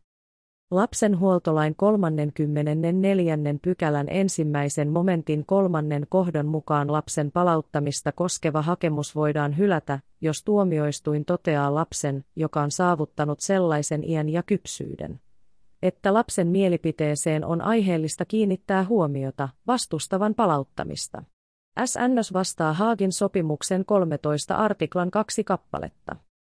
Haagin sopimuksen 13 artiklan kaksi kappaleesta ei ilmene tarkemmin, millaiset perusteet vastustamiselle voivat johtaa palauttamismääräyksen antamatta jättämiseen. Sopimuksessa ei ole myöskään määritelty tiettyä ikärajaa sille, milloin lapsen on katsottava saavuttaneen sellaisen iän ja kypsyyden, että hänen mielipiteeseensä on aiheellista kiinnittää huomiota, vaan harkinta on näiltä osin jätetty kussakin yksittäistapauksessa tehtäväksi. Lapsenhuoltolain 34. pykälän perusteluissa he 60 993 osaa VP sivu 37 on todettu lapsen vastustuksen voivan johtaa palauttamisesta kieltäytymiseen edellyttäen että lapsi on saavuttanut sellaisen iän ja kypsyysasteen, että lapsen mielipiteeseen on aiheellista kiinnittää huomiota ja että kysymys on todella lapsen itsenäiseen harkintaan perustuvasta ratkaisusta. Perustelujen mukaan mainittua säännöstä tulkittaessa lähtökohtana voidaan pitää lapsen huollosta ja tapaamisoikeudesta annetun päätöksen täytäntöönpanosta annetussa laissa 523 975 osaa. Vahvistettuja periaatteita. Tuolloin voimassa olleen täytäntöönpanolain kuudennen pykälän 366 983 osaa mukaan täytäntöönpanoon ei saanut ryhtyä vastoin 12 vuotta täyttäneen lapsen tahtoa. Sama oli voimassa 12 vuotta nuorempaankin lapseen nähden, jos lapsi oli niin kehittynyt, että hänen tahtoonsa voitiin kiinnittää huomiota. Nykyisin asiasta säädetään sisällöllisesti vastaavalla tavalla lapsen huoltoa ja tapaamisoikeutta koskevan päätöksen täytäntöönpanosta annetun lain toisen pykälän yksi momentissa. Pykälän kaksi momentissa säädetään lisäksi, että lapsen vastustuksen merkitystä arvioitaessa on kiinnitettävä huomiota lapsen esittämiin perusteisiin vastustukselleen sekä siihen, Voidaanko lapsen vastustuksen asiassa esille tulleet seikat huomioon ottaen katsoa perustuvan hänen itsenäiseen tahtoonsa? Korkein oikeus on arvioinut lapsen vastustuksen merkitystä palauttamisasiassa ratkaisuissaan KKO 2476, KKO 2985 ja KKO 2021-93. Korkein oikeus katsoi ratkaisussa KKO 2476, että 9- ja 12-vuotiaiden lasten ilmaisemaa vastustusta ei voitu pitää lapsenhuoltolain 34. pykälän ensimmäisen momentin kolmannen kohdan mukaisena esteenä lasten palauttamiselle. Arvioinnissa on ratkaisun mukaan kiinnitettävä huomiota siihen, ovatko lapset vastustamistaan ilmaistessaan ymmärtäneet, mistä on kysymys. Lapsen palauttaminen on eri asia kuin kysymys lapsen huollon, asumisen ja tapaamisoikeuden järjestämisestä vastaisuudessa. Vastustava tahdonilmaisu ei sinänsä riitä kieltäytymisperusteeksi, vaan merkitystä on sillä, onko lapsi saanut asiasta riittävästi tietoa, onko hän voinut harkita asiaa huolellisesti ja onko hän muodostanut ja ilmaissut tahtonsa aidosti ilman pakkoa, taivuttelua manipulointia tai muuta sopimatonta vaikuttamista kohta 14. Korkein oikeus hylkäsi 15-vuotiasta lasta koskevan palauttamisvaatimuksen ratkaisussaan KKO 2009-85. Korkein oikeus totesi, että Haagin sopimuksen soveltamisalaan eivät enää kuulu 16 vuotta täyttäneet lapset. Haagin sopimus antoi mahdollisuuden siihen, että 15-vuotiaan lapsen ilmaisemalle omalle käsitykselle annetaan suuri painoarvo kohta 19. Kun lapsi oli riittävän kypsä ilmaisemaan oman tahtonsa ja hänen tahtonsa oli harkittu ja vakaa, ei sille, mitä yksittäisiä seikkoja lapsi oli ilmaissut kantansa perusteiksi, ollut annettava ratkaisevaa merkitystä kohta 17. Korkein oikeus hylkäsi ratkaisussa KKO 2021-93 noin 11- ja 13,5-vuotiaiden lasten palauttamista koskevan hakemuksen. Ratkaisussa kohta 37 on todettu, että lapsen vastustukseen perustuvaa kieltäytymisperustetta on sovellettava erityisen harkiten. Palauttamisesta on kuitenkin voitava kieltäytyä esimerkiksi silloin, kun lapsi, jonka mielipiteeseen on syytä hänen ikänsä ja kypsyytensä vuoksi kiinnittää huomiota, esittää hyvin vakaasti ja perusteellisesti harkitun vastustuksensa palauttamisesta. Korkein oikeus totesi kohta 47, että 13,5-vuotiaan lapsen mielipiteeseen piti kiinnittää erityistä huomiota palauttamista harkittaessa. Teestä lähtökohdasta voitaisiin tämän ikäisen lapsen kohdalla poiketa silloin, jos asiassa olisi aihetta epäillä, ettei lapsi olisi iästään huolimatta riittävän kypsä ilmaisemaan omaa mielipidettään tai ettei lapsen ilmaisema mielipide perustuisi hänen itsenäiseen tahtoonsa. Korkein oikeus toteaa, että lapsen iällä on merkitystä yhtenä arviointiperusteena, vaikka mitään ikärajaa, esimerkiksi 12 vuoden ikää, ei voidakaan soveltaa kaavamaisesti. Keskeistä on arvioida lapsen kypsyyttä ja kykyä ymmärtää, mistä asiassa on kysymys. Teetä arvioitaessa voidaan ottaa huomioon muun ohella. Millaisilla syillä lapsi perustelee vastustamistaan ja miten realistisesti hän pystyy arvioimaan yhtäältä palauttamisen ja toisaalta palauttamatta jättämisen merkitystä oman tulevaisuutensa kannalta myös pitemmällä aikavälillä. Keskeinen merkitys on myös sillä, kuinka itsenäiseen harkintaan perustuvana lapsen ilmaisemaa vastustusta voidaan pitää.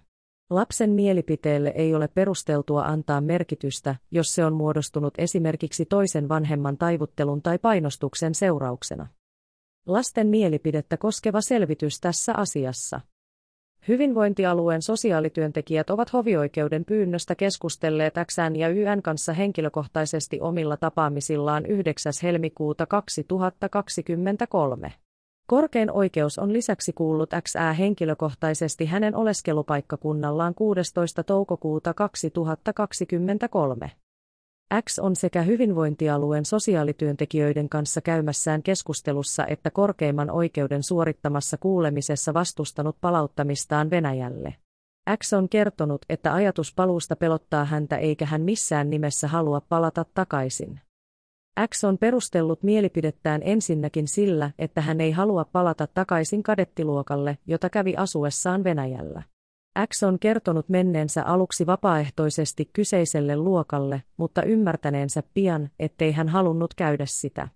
HN oli sanonut äidille, että hän ei halua käydä kyseistä luokkaa, mutta äiti ei ollut kuunnellut häntä.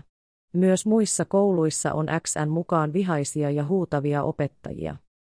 X on kertonut pelkäävänsä myös muiden ihmisten, kuten äidin ja äidin suvun sekä opettajien reaktioita, mikäli he palaisivat Venäjälle sen jälkeen, kun heidän isänsä oli luvattomasti vienyt heidät pois maasta. Isää ja heitä pidetään Venäjällä maanpettureina. Kysyttäessä, mistä X tietää tällaista, X on vastannut käyneensä neljä vuotta kyseistä koulua ja tietävänsä, miten siellä suhtaudutaan asioihin. Lisäksi X on kertonut vastustavansa palauttamista, koska hän haluaa olla isän kanssa. X on todennut kuulleensa isän saavan 15 vuoden vankeusrangaistuksen, jos tämä palaa Venäjälle. HN on kertonut, että hänellä oli aluksi kova koti-ikävä, mutta enää sitä ei ole. Mikäli hänet palautettaisiin Venäjälle, hän ei saisi enää tavata myöskään isän vanhempia. X on luonnehtinut vastustavansa Venäjälle palauttamista sataprosenttisesti. X ei uskonut, että mitään sellaista voisi tapahtua, mikä saisi hänen mielipiteensä muuttumaan. Hyvinvointialueen toimittamassa selvityksessä on todettu, että Xn kanssa keskusteltaessa hänen puheistaan välittyi ikätasoaan kypsempi vaikutelma. Selvityksestä käy ilmi, että sosiaalityöntekijät ovat keskustelleet XN ja YN opettajan kanssa ja myös opettajan käsityksen mukaan X on huomattavasti ikätasoaan kypsemmän oloinen. Y on hyvinvointialueen toimittaman selvityksen mukaan kertonut, että hän ei halua eikä aio palata Venäjälle, koska Venäjälle palaaminen pelottaa häntä. Venäjällä hänet voitaisiin lähettää sotaan, hänelle opetettaisiin koulussa aseiden purkamista ja hänen pitäisi tehdä kynttilöitä poteroihin. Koulu Venäjällä oli tiukka ja kurinalainen. Opettajat huusivat ja löivät karttakepeillä. Y oli sosiaalityöntekijöille kuvaillut myös äidin ja isoisän käytöstä Venäjällä. Selvityksen tekijät ovat todenneet YN vastanneen reippaasti esitettyihin kysymyksiin ja antaneen keskustelussa itsestään ikätasoisen vaikutelman. Hyvinvointialueen selvityksen mukaan lasten kanssa käytyjen keskustelujen pohjalta oli syntynyt vaikutelma, että molemmat vanhemmat olivat pyrkineet vaikuttamaan lasten mielipiteisiin ja näkemyksiin itselleen edullisella tavalla. Selvityksen tekijöiden arvion mukaan lasten mielipiteet eivät siten voineet olla vanhemmista riippumattomia. Selvityksen mukaan molempien lasten vastaukset vaikuttivat kuitenkin vilpittömiltä ja koko keskustelun ajan heidän mielipiteensä pysyi muuttumattomana ja heidän kertomuksensa etenivät loogisesti sekä johdonmukaisesti. Keskusteluista välittyi tunne siitä, että lapset aidosti pelkäävät ajatusta Venäjälle palaamisesta. Molempien lasten kertomuksista ilmeni, että he vastustavat palaamista Venäjälle ja haluavat jäädä Suomeen.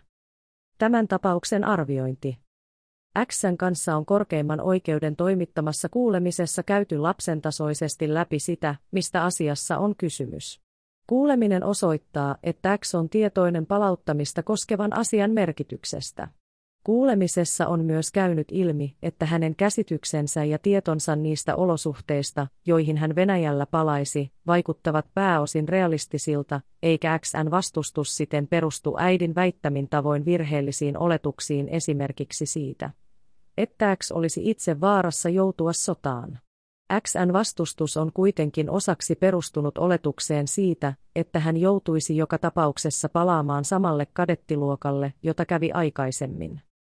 X on edellä kuvatulla tavalla tuonut esille useita syitä palauttamista koskevalle vastustukselleen.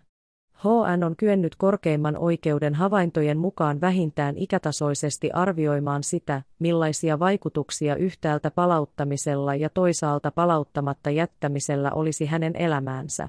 Teema-arviointi ei kuitenkaan ole ulottunut siihen, millä tavoin eri vaihtoehdot vaikuttaisivat hänen tulevaisuuteensa pitemmällä aikavälillä, mikä on XN-ikä huomioon ottaen ymmärrettävääkin. Korkeimmalle oikeudelle on kaiken kaikkiaan syntynyt vaikutelma Xstä ikätasoonsa verrattuna kypsänä, asioita järkiperäisesti hahmottavana lapsena. Teettä päätelmää tukevat myös edellä kuvatusta hyvinvointialueen selvityksestä ilmenevät XN opettajan sekä selvityksen tehneiden sosiaalityöntekijöiden luonnehdinnat XN ikätasoisuudesta. Xn kuuleminen osoittaa hänen muodostaneen voimakasta vastustusta ilmaisevan kantansa pitemmän ajan kuluessa. Korkeimman oikeuden havaintojen mukaan X vaikuttaa aidosti ja eri syistä vastustavan palauttamistaan Venäjälle.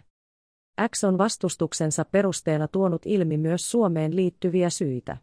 NMä-syyt liittyvät nykyistä elämäntilannetta koskeviin myönteisiin seikkoihin ja haluun asua isän kanssa Suomessa. Korkeimmalla oikeudella ei ole aihetta epäillä näiden seikkojen merkitystä Xlle. Korkein oikeus toteaa, että tällaiset seikat liittyvät tyypillisesti lapsen huoltoa ja asumista koskevan asian arviointiin, eikä niille yleensä ole katsottu voitavan antaa palauttamisharkinnassa samanlaista merkitystä kuin asuinpaikkavaltioon liittyville syille.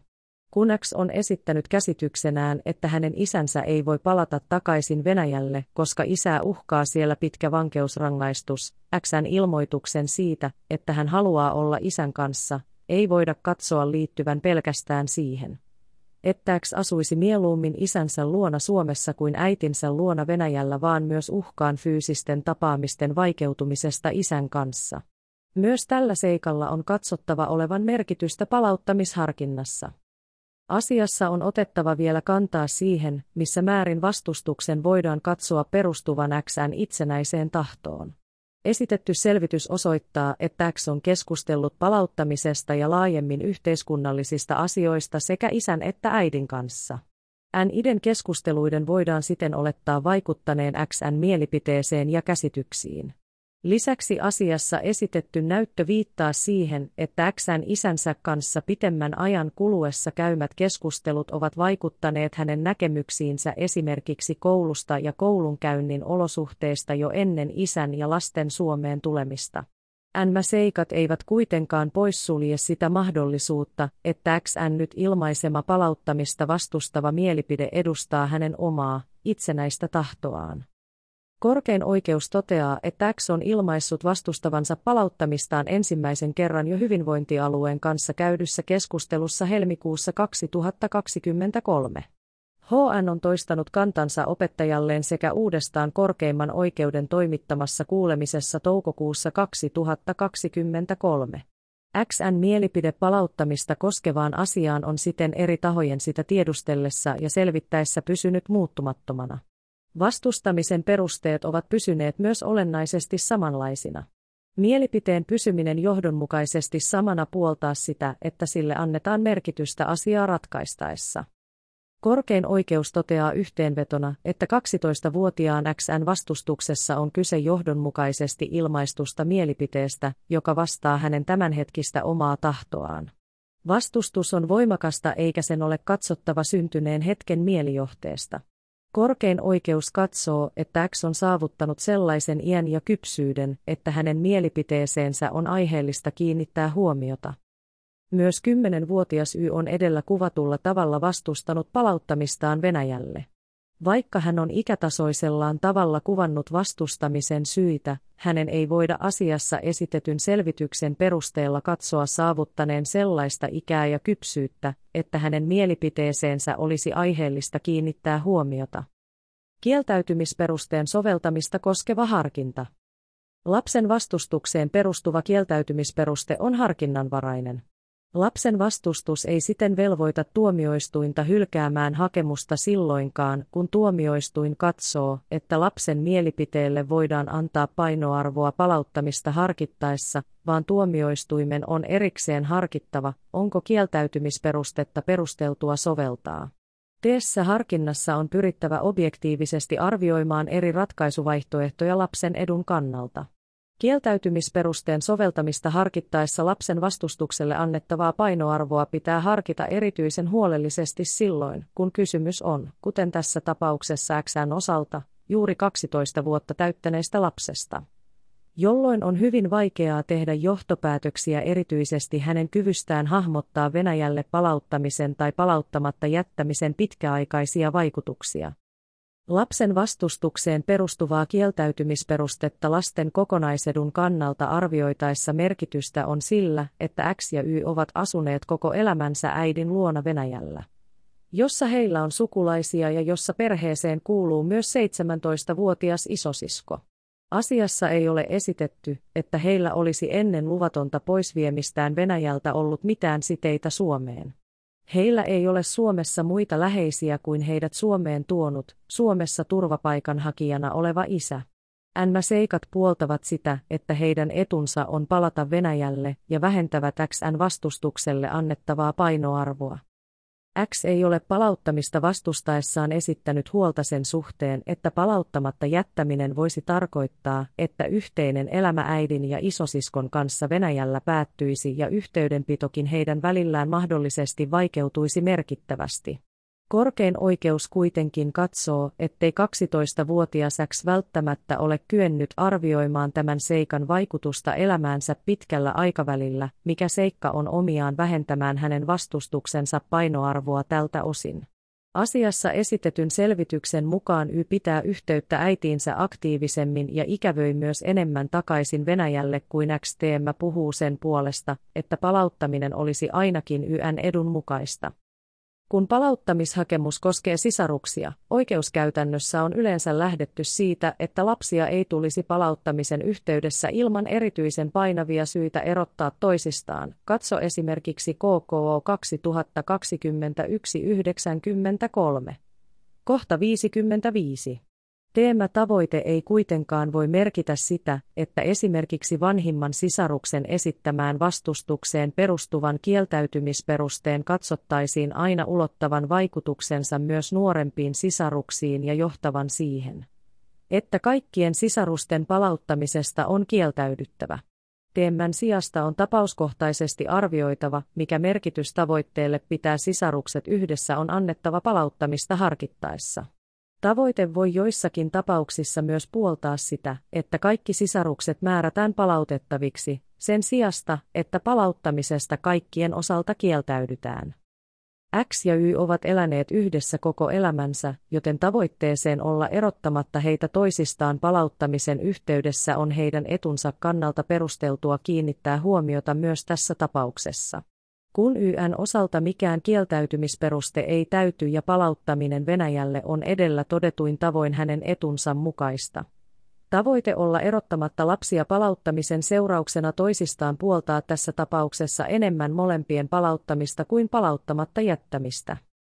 Vaikka lasten palauttaminen Venäjälle todennäköisesti vaikeuttaisi heidän yhteydenpitoaan isäänsä, jota he ovat tavanneet säännöllisesti myös sen jälkeen, kun vanhemmat olivat muuttaneet erilleen.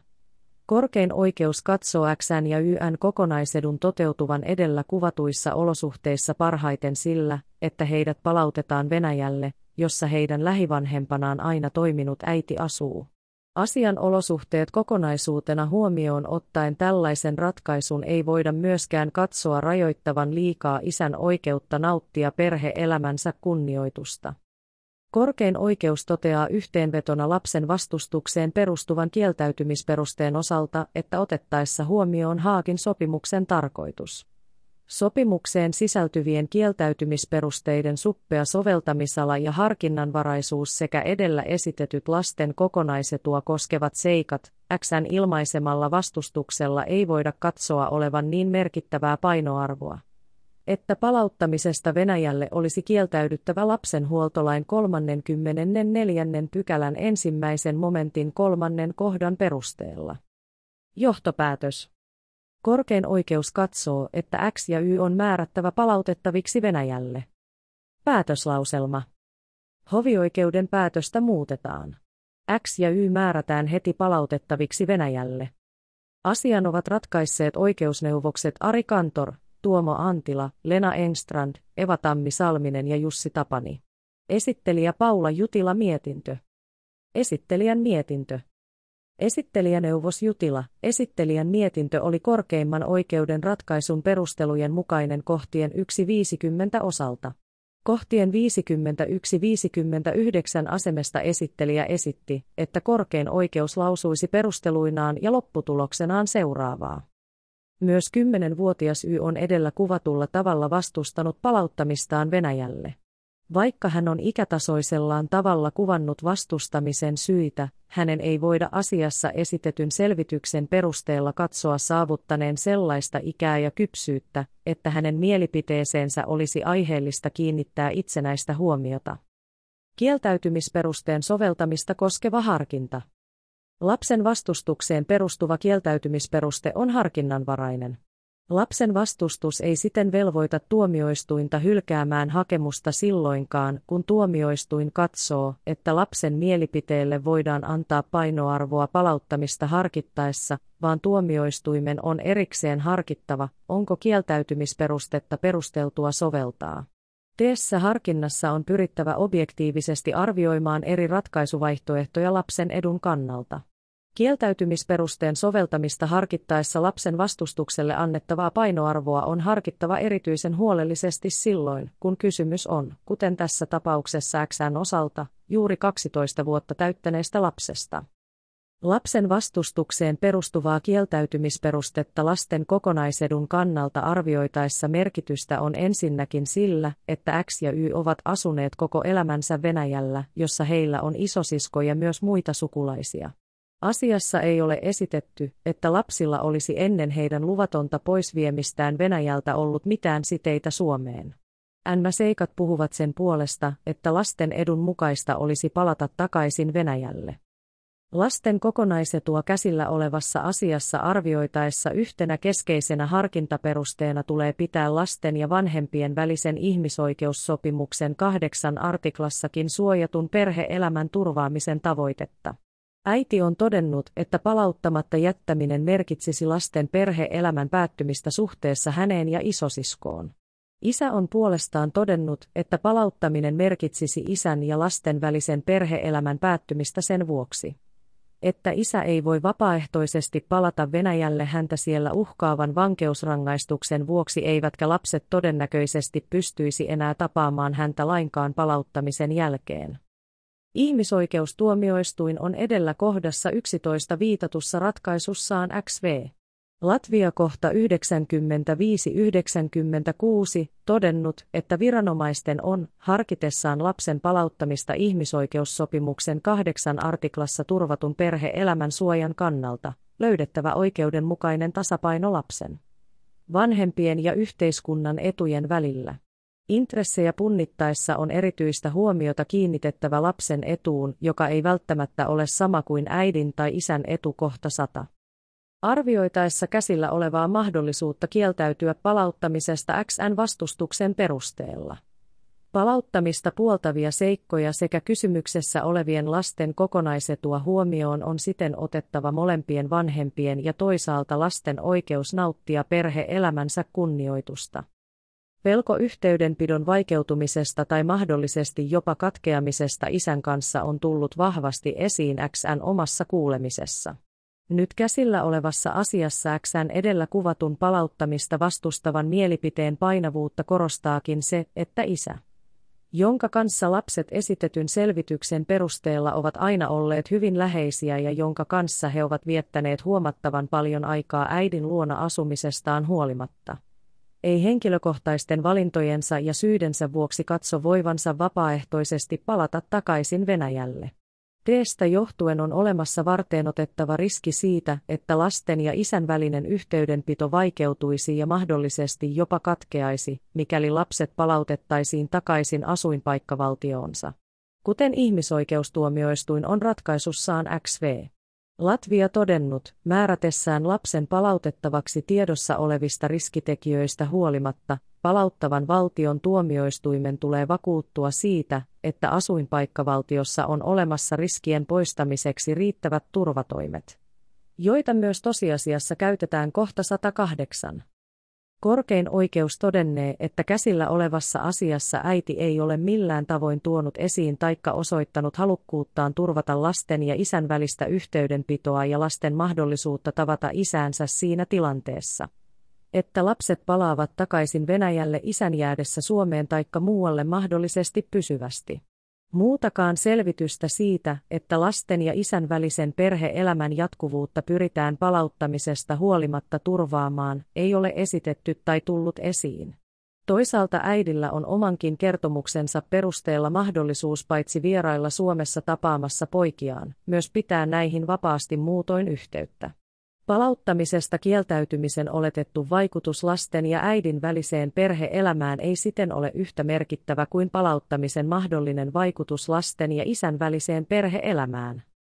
Punnittaessa toisiaan vasten yhtäältä Haagin sopimuksen ja sitä vastaavan lapsenhuoltolain palauttamissääntelyn tavoitteita sekä äidin lähtökohtaista oikeutta saada isän luvattomasti aikaansaama asiantila palautetuksi ja toisaalta XN vastustuksen merkitystä ja hänen Kokonaisetuaan käsillä olevassa asiassa korkein oikeus päätynee siihen, että 12 vuotta täyttäneen ja ikäisekseen hyvin kypsäksi arvioidun äksän itsenäiselle ja vakaalle mielipiteelle ja tahdolle jäädä käsillä olevissa olosuhteissa Suomeen tulee antaa asiassa painavin merkitys. N illä perusteilla korkein oikeus päätynee siihen, että XN vastustus muodostaa lastenhuoltolain 34. pykälän ensimmäisen momentin kolmannen kohdan mukaisen perusteen kieltäytyä palauttamasta häntä Venäjälle. Kun palauttamishakemus koskee sisaruksia, oikeuskäytännössä on lähdetty siitä, että lapsia ei tule palauttamisen yhteydessä ilman erityisen painavia syitä erottaa toisistaan. Katso esimerkiksi KKO 2021-93. Kohta 55. X ja Y ovat eläneet yhdessä koko elämänsä, joten tavoitteeseen olla erottamatta heitä toisistaan palauttamisen yhteydessä on heidän etunsa kannalta perusteltua kiinnittää huomiota myös tässä tapauksessa. Myös kymmenenvuotias Y on edellä kerrotusti vastustanut palauttamistaan, ja hänenkin vastustuksensa on selvityksen mukaan ollut voimakasta, vaikkakin se on perustunut XN vastustuksesta poiketen osittain myös totuutta vastaamattomaan pelkoon sotaan joutumisesta. Vaikka YN mielipiteelle ei hänen nuoren ikänsä sekä vastustuksen laadun vuoksi voida antaa itsenäistä merkitystä, hänenkään kuulemisessaan ei ole tullut ilmi seikkoja, jotka antaisivat aiheen epäillä, etteikö kyse olisi hänen itsenäisestä mielipiteestään. Edellä todettu vaara isän ja lasten välisen perheelämän häiriintymisestä koskee XN tavoin myös yyttä. Korkein oikeus todennee edellä mainittujen seikkojen perusteella, että YN suhtautuessa palauttamiseen samoin kuin X-lasten palauttamista tulee arvioida XN vakaan mielipiteen pohjalta lasten kokonaisetu ja heidän yhdessä pysymistään koskeva lähtökohta huomioon ottaen. Myöskään yyttä ei sen vuoksi tule määrätä palautettavaksi. Edellä mainituilla perusteilla korkein oikeus katsonee, että lasten palauttamista koskeva hakemus on hylättävä lasten vastustuksen perusteella. Tämä oli korkeimman oikeuden ratkaisu 2023-66.